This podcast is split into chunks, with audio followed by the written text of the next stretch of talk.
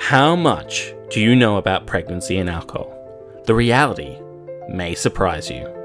Alcohol exposure while in the womb may cause fetal alcohol spectrum disorder in unborn children. It may lead to lifelong physical and or neurodevelopmental impairments such as problems with memory, attention, cause and effect reasoning, and difficulties in adapting to situations. For such an impactful disorder, it is rarely spoken about in the popular media. This podcast will take you behind the scenes to chat with the people who understand FASD. This is Pregnancy and Alcohol The Surprising Reality. Welcome, welcome, ladies and gentlemen, to this episode of Pregnancy and Alcohol The Surprising Reality. I'm your host and friendly neighborhood podcaster, Kurt Lewis. The episode you're listening to today is a very special one because I'm not sitting down with just one guest. I'm sitting down with a group of guests for a roundtable interview. I have no doubt you may recognize their voices, if not their faces.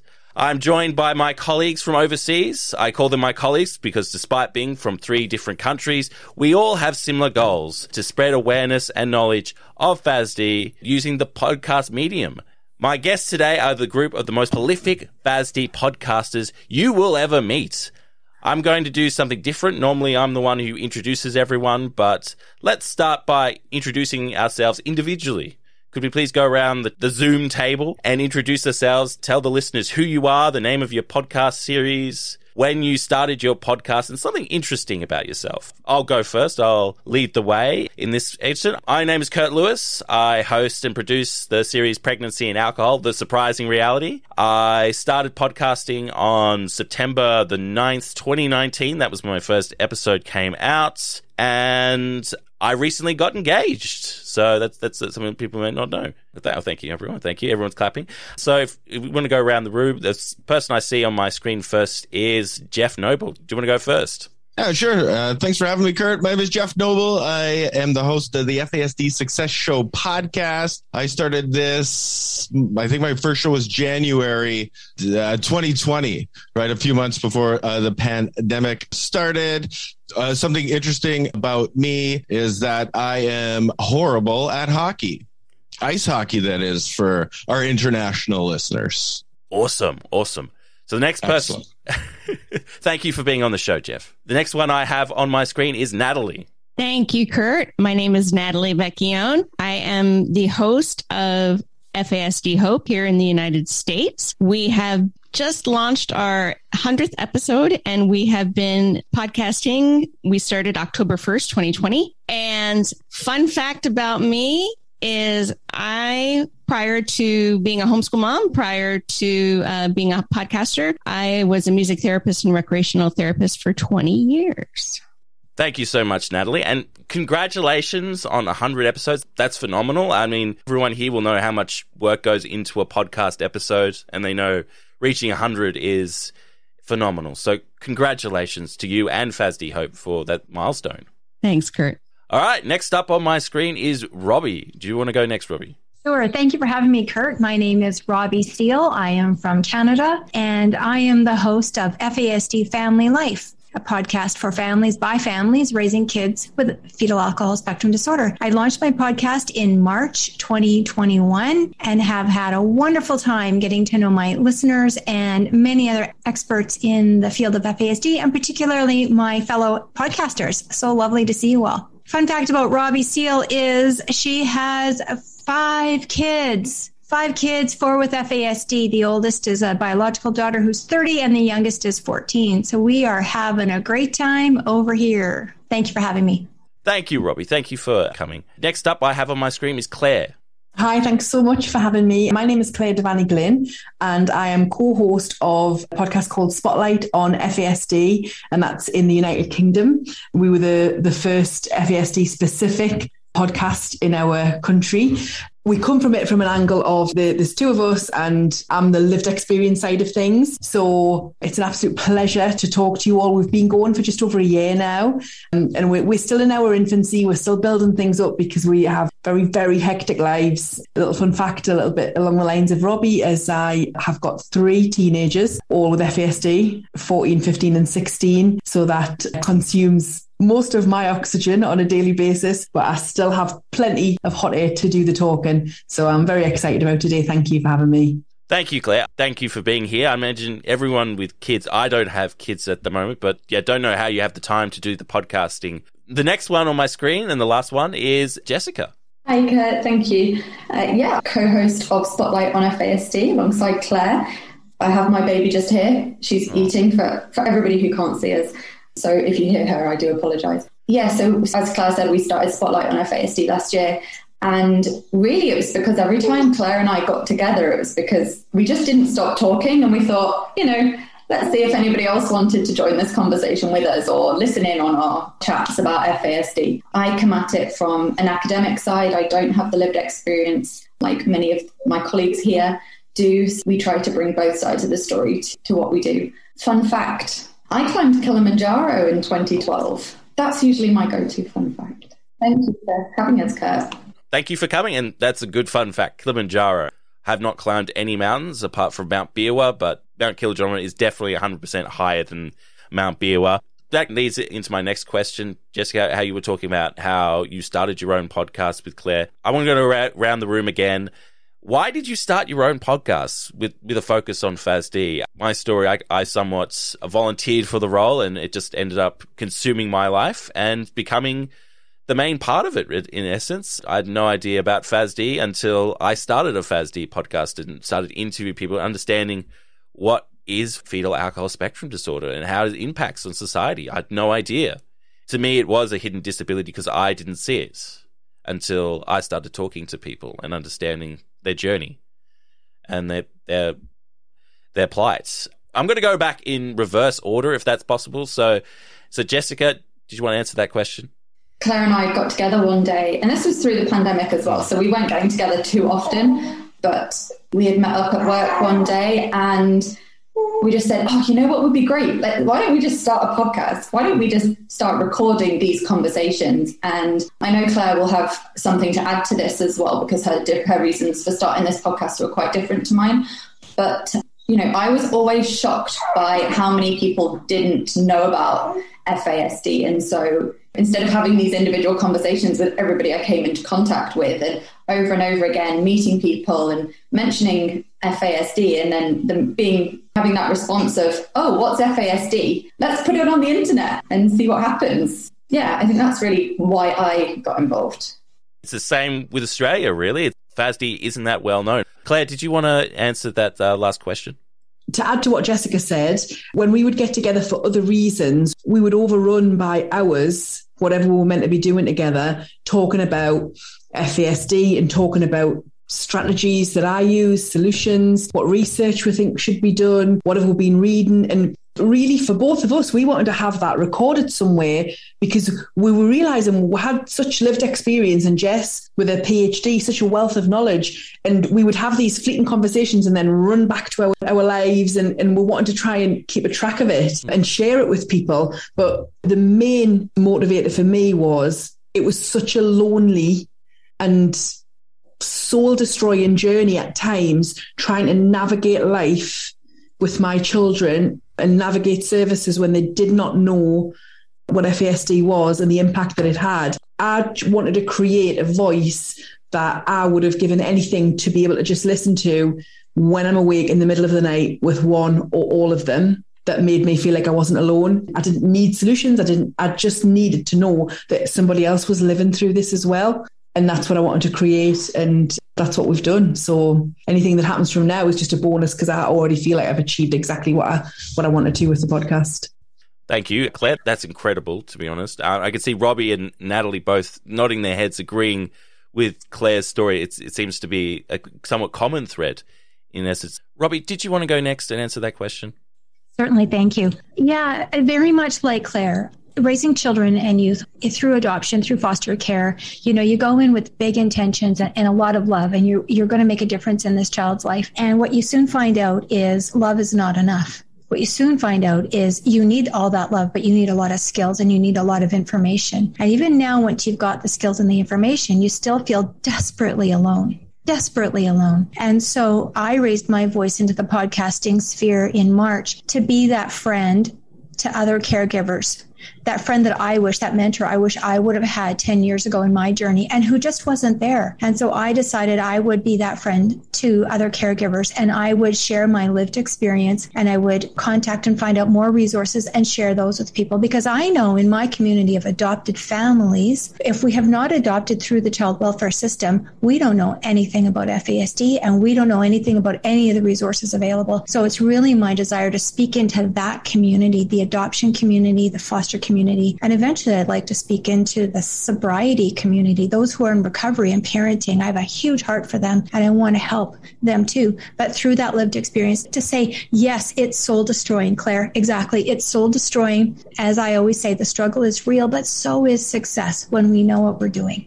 Thank you, Robbie. Yeah, you've definitely been sharing a lot of information and I'm sure you're inspiring a lot of other carers and parents with a child or children with FASD. Natalie, did you want to answer the, that question next? Absolutely. And just like Claire and Robbie, I also started FASD Hope because I felt like hope needed to be associated with FASD, with FASD. We hear so many statistics, stories, things that are just like Claire and Robbie said, that just crush us, you know, as parents of individuals with FASD. So we started our podcast because there was none there there wasn't a continuous podcast in the US specifically about FASD and we really just wanted to share like Robbie and Claire said, our journey and to let people know that they weren't alone. This was the podcast I wish I had five years ago, you know, and what we're sharing is, is what we wish we had five years ago. We share that we are parents with 19 years of lived experience, but 13 of those years we were trying to get answers. And then two of those years, we were trying to actively get answers. And then after that, the past four years, we've been living and learning. But this is all such a journey that is long. It's a marathon. You need to prepare for it. And I really just hope that our listeners can take away from our guests, from our conversations, things that they can use on their journey that things that we wish we had years ago. So yeah, we same reasons as Claire and, and Robbie. We really just want people to know that they're not alone, no matter where they are on their FASD journey. Thank you, Natalie, for sharing that. I'm honestly in awe of the experience of everyone here because I, I don't have that experience, but I talk to people who do.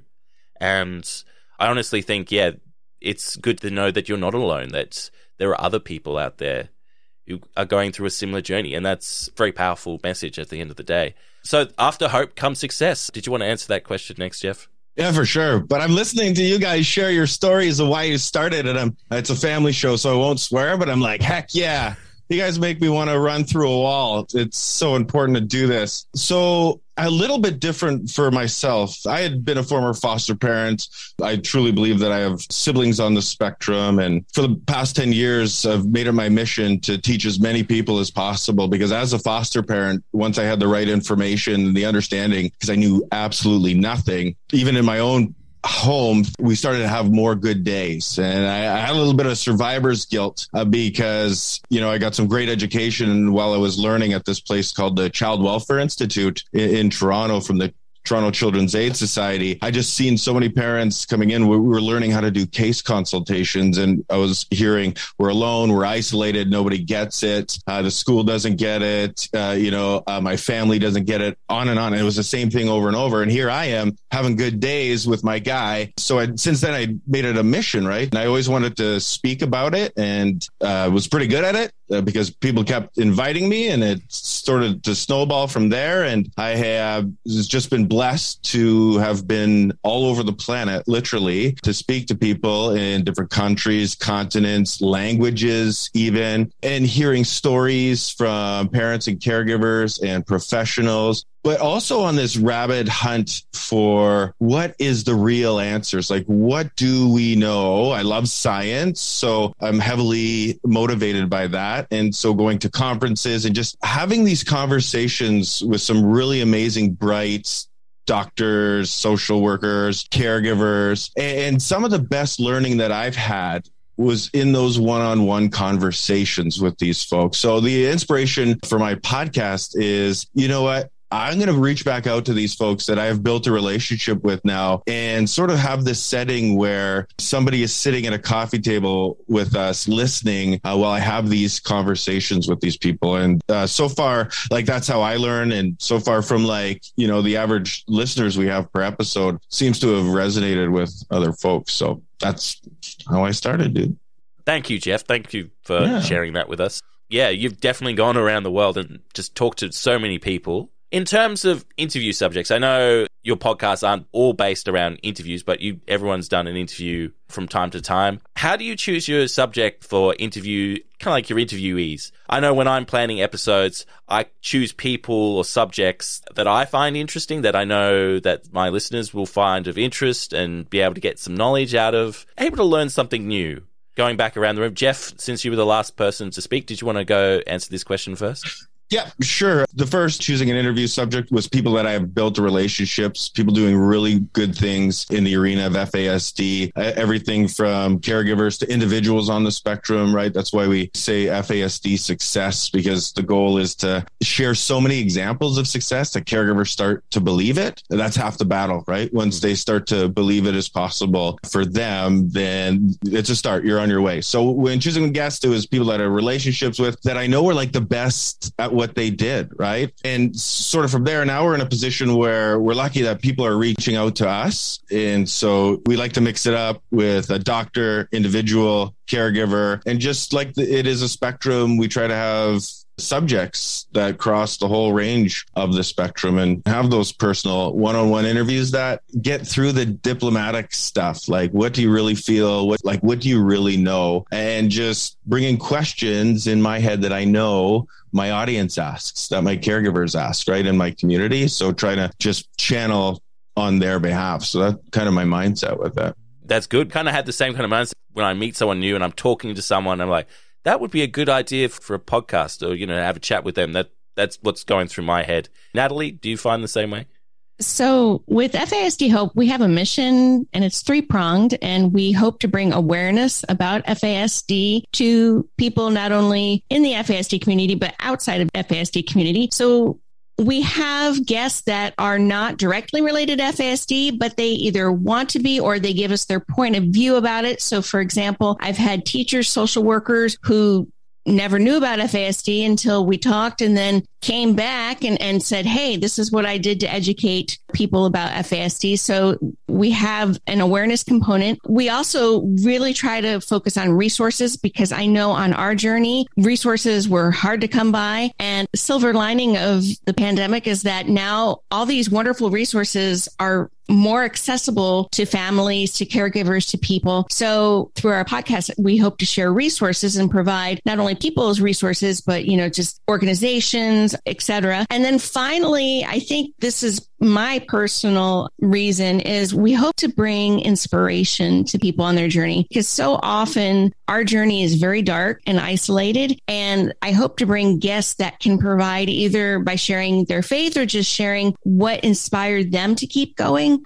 Guests that can feed into and just speak life into our listeners who we often get emails saying, I just learned our son or daughter has a diagnosis and I don't know what to do, that kind of thing. So really those three reasons. And then honestly, we've been very blessed that I've had people, just these amazing people reach out and say, Hey, I'd like to be on your podcast. And it's just, it's fantastic. It's very humbling. So yeah, we have quite a few reasons, not only inside the FASD community, but we know as this group here, we know that FASD reaches every aspect of life. So trying to have those individuals that want to learn more, that are trying to do more to educate others, having them to also give hope to our families to say, Hey, there are others out there slowly but surely that want to bring awareness and want to support FASD. So yeah, it's a variety of reasons, but we're very thankful for all of them. Thank you, Natalie. Your episodes definitely inspire people. They they inspire me at least. Robbie, did you want to go next?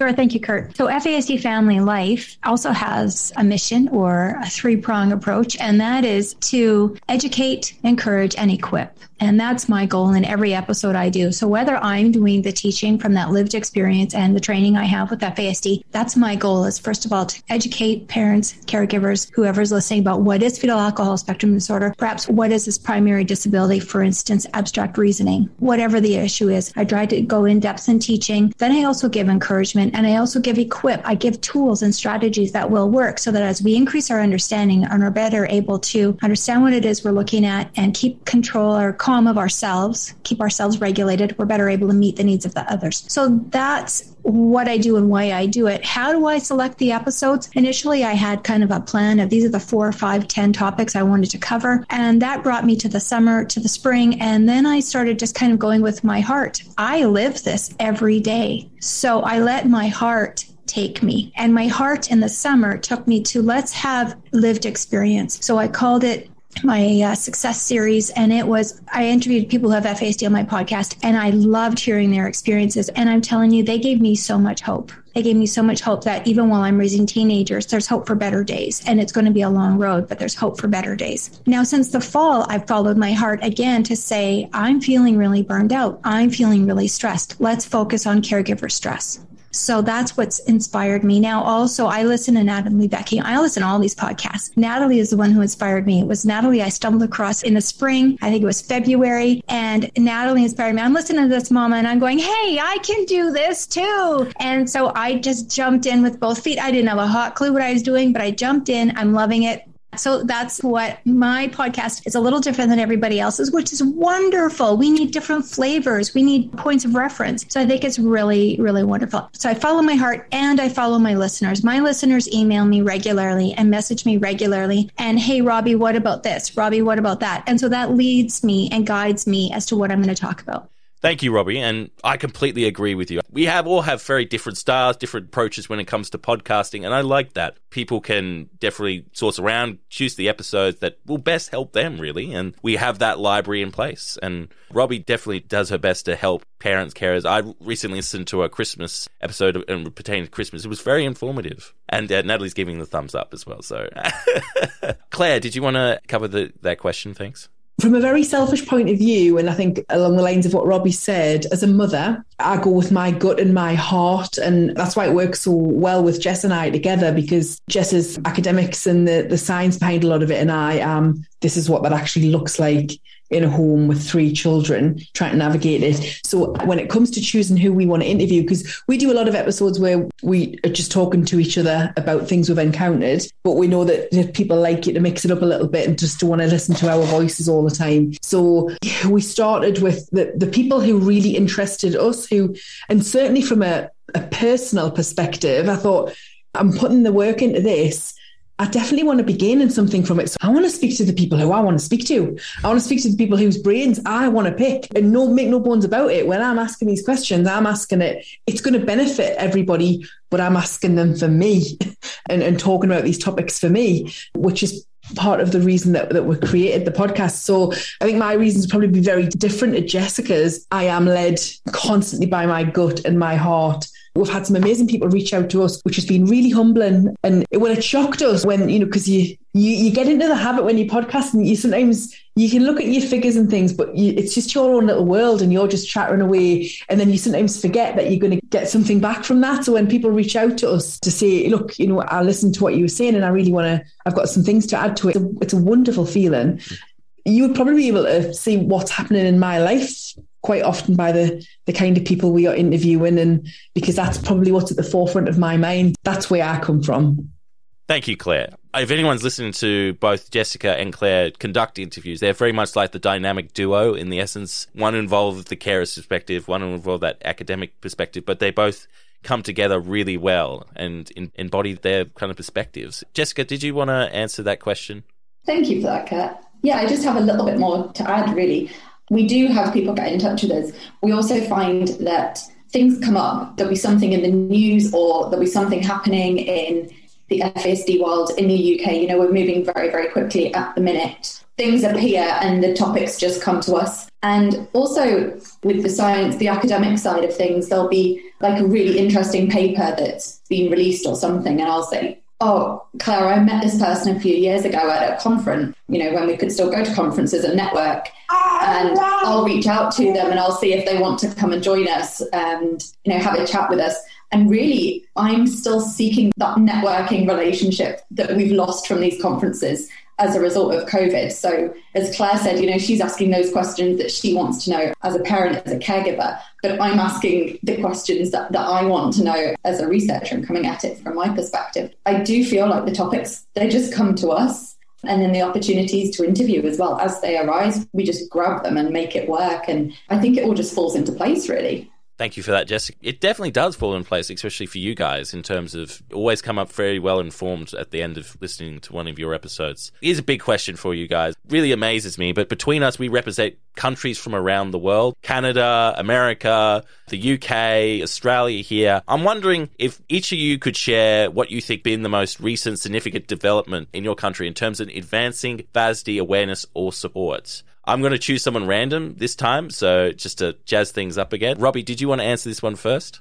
That's a big question, Kurt. What is advancing in our country? So, what's advancing the work of FASD in our country? There are some really fantastic studies going on in Canada right now, I think, that are really advancing the work of FASD. And studies regarding there's a new medical algorithm that's out that's been out for a few years by Dr. Mansfield Mela out of the University of Saskatchewan. And he has an algorithm out to help prescribing doctors have a guide as to how to prescribe medication for children and youth and individuals with FASD, because so often we know that individuals with FASD may have unpredictable responses to medications. So Dr. Mela and his research has put that out as a tool not only for Canadian physicians but of course for physicians worldwide. I think that's one tremendous need that the world needs and that I see parents asking for all the time is what medication, what medication. So rather than us as parents going, hey, try this, hey, try this, much safer to refer to this algorithm put together by Dr. Mela and his team. Thank you for that, Robbie. You, you sound very, very eager there, Natalie. Did you want to answer this question next? I literally raised my hand, but I'm sorry. Oh, good. No, so easily for the U.S., I would say hands down is the introduction of the FASD Respect Act, HR four one. Oh my goodness, I forgot the numbers. Uh, eight, HR two, uh, Senate 223, HR 4151, I believe. Forgive me. I have had Susan Shepard Carlson and Jennifer Wisdahl of FASD United on our show three times, talking about updates with the FASD Respect Act. So it's national legislation that identifies FASD, FASD as a diagnosable developmental disability. And that is huge. That right there, that component of this multifaceted uh, legislation is huge because for so many of our kids, teens, young adults, they don't qualify for services based on just their FASD diagnosis alone. It has to be something else. So this will open many doors for that. And in that legislation is funding for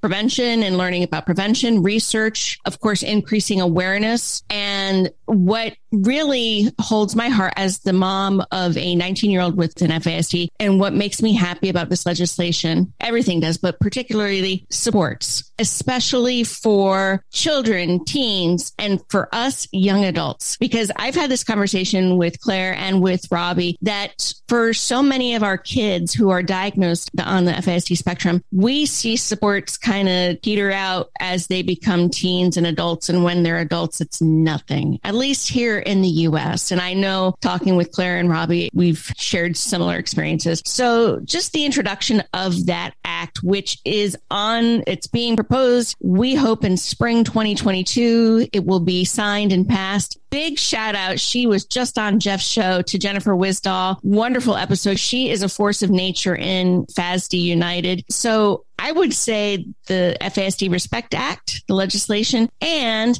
how previously no NOFAS has been renovated to FASD United and really increasing awareness in FASD. So those are the two biggest things I think the US we have to look forward to in terms of increasing awareness and just getting supports and, and getting FASD where it needs to be as far as recognition, supports, and research and services. Thank you, Nat. Fingers crossed. We in Australia have fingers crossed on the FASD Respect Act because that could change the ball game here as well. Sorry, I interrupted you before, Claire. Did you want to go next? Yeah, I'll go next. I think from a from a more concrete perspective and like a a more formal avenue, if you like. We've got something called NICE quality standards, which are about to be released in England. And NICE is the National Institute for Care Excellence, and it kind of governs our National Health Service. So the NICE create guidelines and quality standards that our National Health Service need to adhere to. And up until now, there's a nice quality standard for everything from diabetes to arthritis to for anything anyone needs to access the NHS for. And there's nothing at all for FASD. So the very, very first quality standards are being created and I'm part of the panel that has been creating them. COVID has delayed things. They should have been here last year. We were hoping for this year that we haven't been told that it's not going to make it, but if not, it'll be early into the new year, 2022. They will be released and they are guidelines that our National Health Service has to create services and support around. So that's the first time that that's ever happened. So it's all around diagnostics, support pathways, because there's nothing there's nothing for people now. It's a postcode lottery whether or not you get a diagnosis at all. And then when you get a diagnosis, there are no real support pathways. That's how everyone in the FASD world, in each individual country, they're all kind of linked because we've had to gravitate towards each other and find each other to, to create these services. That's kind of a more government led you know, institution wide change. But the change that I've seen in the last 12 months is phenomenal. It's, it's like a tidal wave and it, it just seems to be creeping in everywhere where you would get a shock if you've seen FASD written anywhere, if you've seen it written in the press, if you heard it on a radio interview, you would stop in your tracks. Now it just seems to be kind of filtering through and people are starting to understand the prevalence and the enormity of it you know, that's just what we can't ignore it any longer. And a lot of people aren't ignoring it. A lot of people are, but a lot of people genuinely just don't know about it. And when they learn about it, then they're all on board. I'll let Jessica, because I don't want to steal everything that she might be about to say. So I'll stick with that. We'll see what Jess feels. Thank you for that, Claire. I'll go to Jeff next, if that's all right.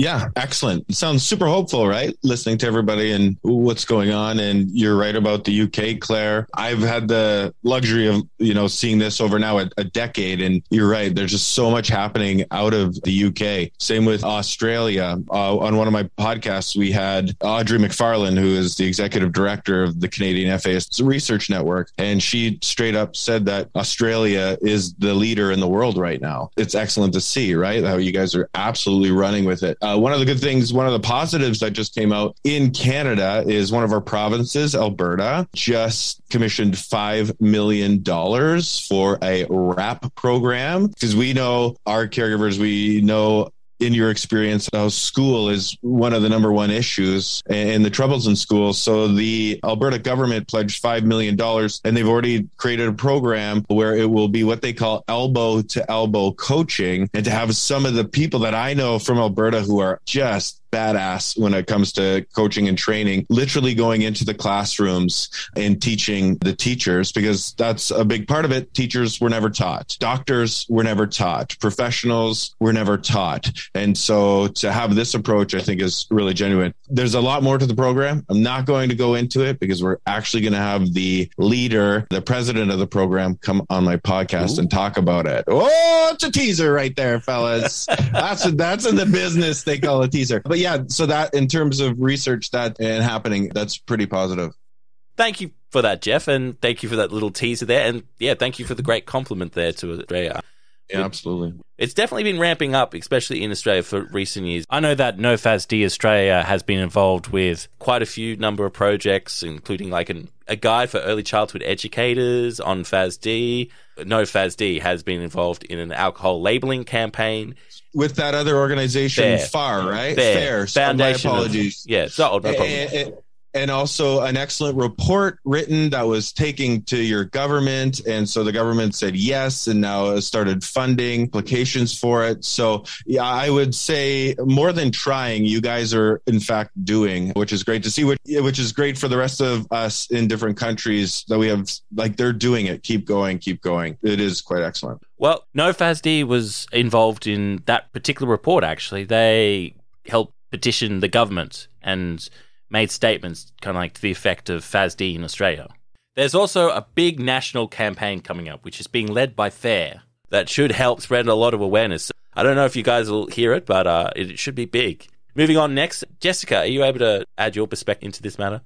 Yeah, well, kind of following on from what Claire said, but also in a way following on from what Jeff said about Alberta. We, we being an organisation that Claire and I both work for, have just launched the UK's first FASD specific education intervention programme. So we support children and young people who are chronically disengaged with education. So, for whatever reason, they are unable to be educated within the system that we currently have in the UK. And so, as part of that organisation, it's been running for five years, supported hundreds of children and young people we have gone in and set up an FASD specific service that just launched this summer. So, hopefully, in response to the NICE quality standards being launched, we can reach many, many more children and young people. We do work nationally, so I'm really hoping it takes off. As soon as I return from my maternity leave, I will be pushing hard for it to, to take off. And yeah, we're going to be supporting, or we will, we are supporting children and young people who, who aren't in formal education. So hopefully, we then transition them into a school where they will then receive some sort of training or enter into a program such as that Jeff was talking about. That's a, a wider hope for the UK one day, but I feel like we're we're on track. We're going in the right direction. Thank you for that, Jessica. And I, I think we're all going in the right direction at the moment, and it's hopeful to see that you know, one day maybe we won't need to struggle as much. Well, not me, but carers, people with FASD won't need to struggle as much as they have been in the past. And that, that's always been my hope in terms of where we're going with this.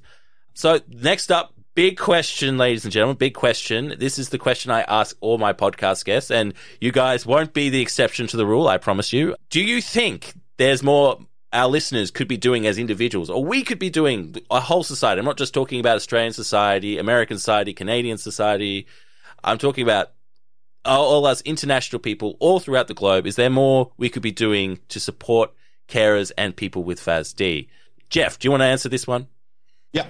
Well, it depends on what you mean is, is more. I'll put it back on you, mm-hmm. Kurt. what is your definition of, of more? Is there extra things we could be doing? Is there more things we could be doing? Is there in like, terms of our in terms of the listeners? In terms, yeah, in listeners, there's more efforts kind of thing we could be putting into the thing. Right. This could get me in trouble, right? This answer because I I believe that truly caregivers are doing their very best, right? Like they it is so hard. As a former caregiver, it's the hardest thing that I've ever done. I could sit here and talk to you. I could be in front of a thousand people and speak and not really break a sweat. But you ask me to provide respite for Robbie's kids, and I'd probably, you know, my blood pressure would go up. Like it's the way it is. In terms, almost when we say more, why don't we say you could do more by doing less. You could do less by less worrying about what others think about you and your parenting style. You could do less by not worrying about, for example, the American Thanksgiving is coming up, Christmas is coming up. You could do less by not having to live up to those expectations of what you think your family should be doing, what traditions look like. You could be uh, doing less by not trying to fill your day with so many appointments and stopping to breathe and stopping to have time for yourself. Uh, you could be doing more by doing less that knowing that you are a good parent, that you are not crazy, and that you are certainly not alone Now, doing more in terms of reach, it's as simple as you don't have to be motivated to like do a podcast. It's simply just pressing a share button, a tweet that Robbie put out about her show or Natalie or Claire. You could be doing more by just even sending a heart emoji on a Facebook post. But I almost think like, not to turn it on its head a bit, but doing less is actually doing more for yourself and for your family because once you do less, you'll be more sane. And once you have more sanity, you're able to do more of these outreach things. Cause I'm sure if you ask everybody here, there was big times in their life where doing a podcast would absolutely be a no go just in terms of surviving, right? Uh, if that makes sense. Thank you, Jeff. Honestly, it's been asking that question for three years, and that is the most unique, interesting answer I've ever honestly received. Well, then I'm quitting here. That's it for me. Don't ask me anything else. All right, uh, quit while I'm ahead. Well, yeah, thank you, man. Let's uh, go about the room again. Robbie, did you want to answer that question? Yeah, thank you. First of all, Jeff, thanks for that amazing answer because your care for caregivers came through right there. We have to do less, not more. And the book we all refer to time and time again is Diane Malbin's book, Trying Differently Rather Than Harder. And we all have tried harder, harder, harder and broken our relationships with our children and maybe fractured our marriages and worn ourselves out. More is not what we need to do. We need to do better. Work smarter, not harder right? And so when we take a brain based approach to this, disability, start using disability informed language, first person, of course, informed language, then we are able to advocate a little better. But we're also able to let down some of those other expectations, like Jeff mentioned, about, you know what, ours is not going to be the perfect family that we see on sitcoms. Well, they don't exist anyway. But we can let down our expectations of, you know what, Thanksgiving is coming up. How do we do this differently? Is it okay if we don't go? Is it okay if after dinner my 10 year old is sitting under the table beside the couch, you know, because he just can't handle being around people anymore? What's okay? And is it okay to come late and leave early? Just do what you need to do for your family. And there's been a recent post going around on Facebook that I love, and that is don't let someone tell you how to tie your laces if they don't walk in your shoes. Nobody walks in my shoes. I have a unique situation, and there's millions of other people raising kids with FASD and trauma and drug exposure, and those are also unique situations. So we just follow your heart, stay calm. I think there's one thing that globally we could all do, and that is we could examine our relationship with alcohol for whatever that means for you. You know, if when you have a glass of wine at the end of the day when you're stressed, that might be something that's totally innocuous, something totally that you can do that's not going to impact your personal life. But if you're raising children prenatally exposed to drugs and alcohol, what are we role modeling? And are we role modeling that when you're stressed, you numb? I like to numb too, but what am I role modeling? So sometimes the most badass thing we can do is take life on life's terms, not numb ourselves with junk food. I'm also going for the carbs when I'm stressed. So, you know, not numb ourselves on the junk food, the alcohol, the whatever. And societally, I mean, because of our relationship with alcohol as these different societies, you know, we have created this epidemic of fetal alcohol spectrum disorder unwittingly. Of course unwittingly. So now we can take the opportunity to re-examine how does alcohol serve us in our life? What does it do to our bodies? What does it do to for women or, or families who are planning to have children? What may it do to, to those babies? I think it's just a question. I have no answer. I only have a question. Could we examine our relationship with alcohol? Thank you for that great answer robbie. I definitely completely agree with you that every, every story is unique. Everyone's story is unique in terms of their experiences. And I 100% agree. From a nation that's culturally, uh, we take very much take alcohol for granted, I think we definitely do need to question our relationship with alcohol. Jessica, did you want to a- answer this question next? I fully agree with what Robbie said, actually. I said on our podcast before, like FASD, it's caused by alcohol, but I very much believe it's it's a cultural issue, it's a societal problem. And I think, in terms of doing more, what would be really important is for people to question their own relationships with alcohol, but how they support and promote the use of alcohol. So, something that's very, very much on my radar at the minute. And I was driving along in the car earlier and I heard on the radio, and they're like, oh, well, you know, when you're hungover and you're in the shower and just things like that. And it's this constant promotion of drinking culture and binge drinking and being hungover. And it's sending messages that brings alcohol and alcohol use so much further into our everyday lives. And I think that's really, really problematic when we're not supporting that with education for young people around the harms of alcohol use in terms of FASD and everything else. I completely agree, and I, I don't know. You've, you've probably seen the the posts about like wine o'clock, especially during the pandemic. It's and someone is saying, and we do need to question this and question our relationship with alcohol. Natalie, did you want to take that question next?